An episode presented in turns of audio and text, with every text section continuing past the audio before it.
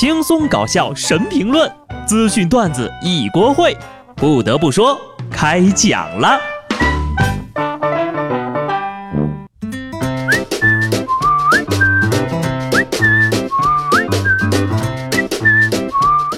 Hello，听众朋友们，大家好，这里是有趣的。不得不说，我是机智的小布。每年到了九月的中下旬，我的这个心情呀，就已经不再工作了，每分每秒都在想着，要快点给祖国母亲庆生啊！俗话说得好，人到中年身不由己，保温杯里泡枸杞。本来呀，我都盘着串等退休了，没想到在联合国和世界卫生组织的定义里，我还是个老当益壮啊不，少不更事的男青年，只好打起精神来。撸起袖子，加油干了！现在这个社会啊，人们很喜欢把人群分类，并且贴上各种标签儿。你比如佛系青年、直男癌、油腻中年等等等等。说到这个油腻呀，人们一般都会想到中年男女大腹便便、邋里邋遢、不修边幅的样子。咦？然而，比起油腻的中年人，油腻青年。其实更加惨不忍睹啊！前段时间，微博认证为诗人的冯唐给油腻青年制定了十条标准，大概说一下就是啊，不懂装懂，想尽一切办法追名逐利，只闻得见铜臭，闻不见花香，不迷恋肉身，反而迷恋手机，不靠谱，工作没有时间表，赴约随时随地看心情，不真诚，假佛系。假装自己无欲无求，其实只不过是懒。审美差，原来呀，丹西会跟品味不好的人撞衫，如今呢，丹西会跟审美不好的人撞了女朋友的脸。最后一点，不要脸，出门只抓头发不洗脸，脸上是常年泛着油光。冯唐老师没有去参加新概念作文大赛，真是可惜了了呀。随着时间的推移，好像越来越油腻的也不是中年人了，越来越多的中年人会用业余的时间去充电、健身、旅行，而废柴、偷懒、葛优瘫的年轻人还挺多的。正在玩手机的朋友们，不妨用手机屏幕照照自己的脸，看看是不是已经满面油光、发际线后移了呢？年轻的时候呀，我以为只要跑得够快，寂寞就追不上我，现在我才知道。追不上我的，只有我的发际线。当然了，也不能一棍子就把所有年轻人都打死嘛。谦逊、专注、正义感和注重自我成长的优秀青年还是很多的，包括我在内，都很值得夸奖吧。不得不说呀，依然年轻的八零九零后们，请不要再继续用“老了老了”啊，就这种话来偷懒了。希望各位呢可以热爱生活，早日摆脱油腻。想去掉油腻，得先减肥呀。减肥嘛，其实挺简单的。英国一家网站最近访问了二千五百四十七位十八岁以上的英国人，这些人呢，在过去的十八个月里都在减肥。调查结果发现啊，有八成的人认为减肥会失去朋友，平均每减去六公斤就会失去两个朋友。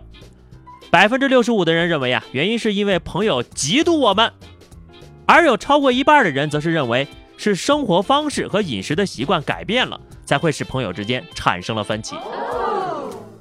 我觉得这个调查就很靠谱，毕竟呀，大部分死党啊朋友呀，都是你们减肥路上的绊脚石啊，每多一个朋友，自个儿都会胖十斤。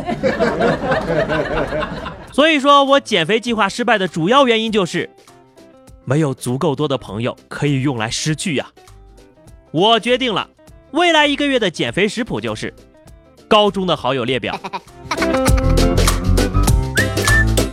我呢已经是快要摆脱油腻了，下面二位呢却深深符合了油腻的最后一个标准：忒不要脸。十九号，网友发出了一段女子在列车上霸占靠窗座位的视频，面对劝阻呢，她说。座位上也没贴号呀，我也是买了票的呀，这位置就是我的。事后呀，还有人说他是一个地方医院五官科的护士，但相关方面已经辟谣了，他呢并不是护士。这一看就是谣言，你就这人三观都不正，还五官科护士。事后呢，警方通报称，该女子因强占他人座位且不听列车工作人员劝阻的行为，构成了扰乱公共交通工具上的秩序的违反治安管理的行为。最后呢，是处以罚款两百元的行政处罚，一百八十天之内无法购买火车票，禁坐火车一百八十天，这算什么惩罚？晒足一百八十天才叫惩罚，就在各大的朋友圈、微博里面晒，晒足一百八十天，晒出美味，晒出鲜。反正呀，像这种霸座霸到全国知名，也就只是拉进黑名单半年而已，霸座的成本相当低呀。所以有座为什么不霸呢？那孙博士不还单身的吗？姑娘也动作快点啊！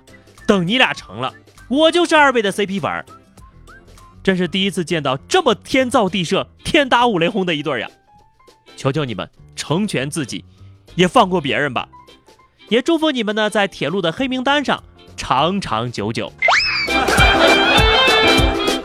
再然后。继霸座男、霸座女之后呢，又来了一个火车霸座婶儿。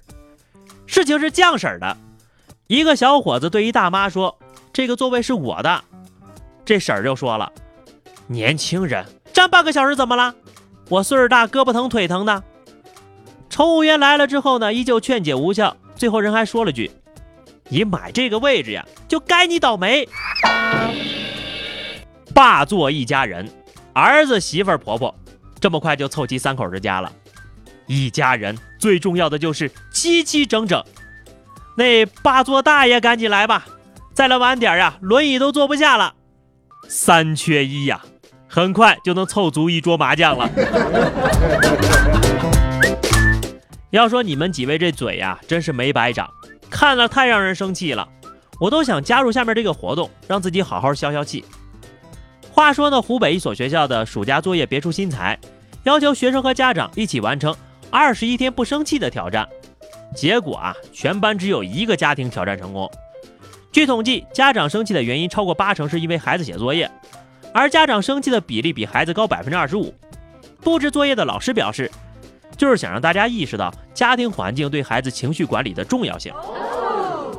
我感觉挑战成功的这个家庭，应该是在憋大招吧。第二十二天一大早，父母混合双打。不过反过来想想啊，咱们作为成年人，虽然明白忍一时风平浪静，可退一步呀，那真是越想越气呀。谁敢保证二十一天不生气？何况一个家庭呢？能完成这种挑战，真的是相当的不容易。人生想要过得好，态度很重要，乐观开朗一点。其实呀，大家想一想啊，有时候越生气，事情只会越糟。我们也可以跟女朋友来挑战挑战，看看自己能活几天。好的，下面是互动时间。听友笨丫头说哈，没有我喜欢的人，喜欢的人我又不喜欢，每天都是七大姑八大姨在催，感觉到了年龄不结婚就是大错特错呀。哎，既然他们这么喜欢催，你就帮他们找一份婚姻介绍所的工作。上期我们话题聊的是说说你身边的奇葩室友哈，听友叶离说宿舍里面都是奇葩呀，天天对老师爱答不理的，考试总得第一名，三百斤的胖子是足球场上最积极的，长得一米八几的从来不打篮球，起床最早的都不知道他几点才睡，学校里边最爱串班打闹的，现在呀也没见他联系过大家。你有一个说的不对，人一米八几就得打篮球。啊？那一米四几的是不是要去卖烧饼啊？好的，本期话题啊，小伙伴们觉得什么样的人是最油腻的？欢迎大家在节目评论区留言并自我对照一下哈。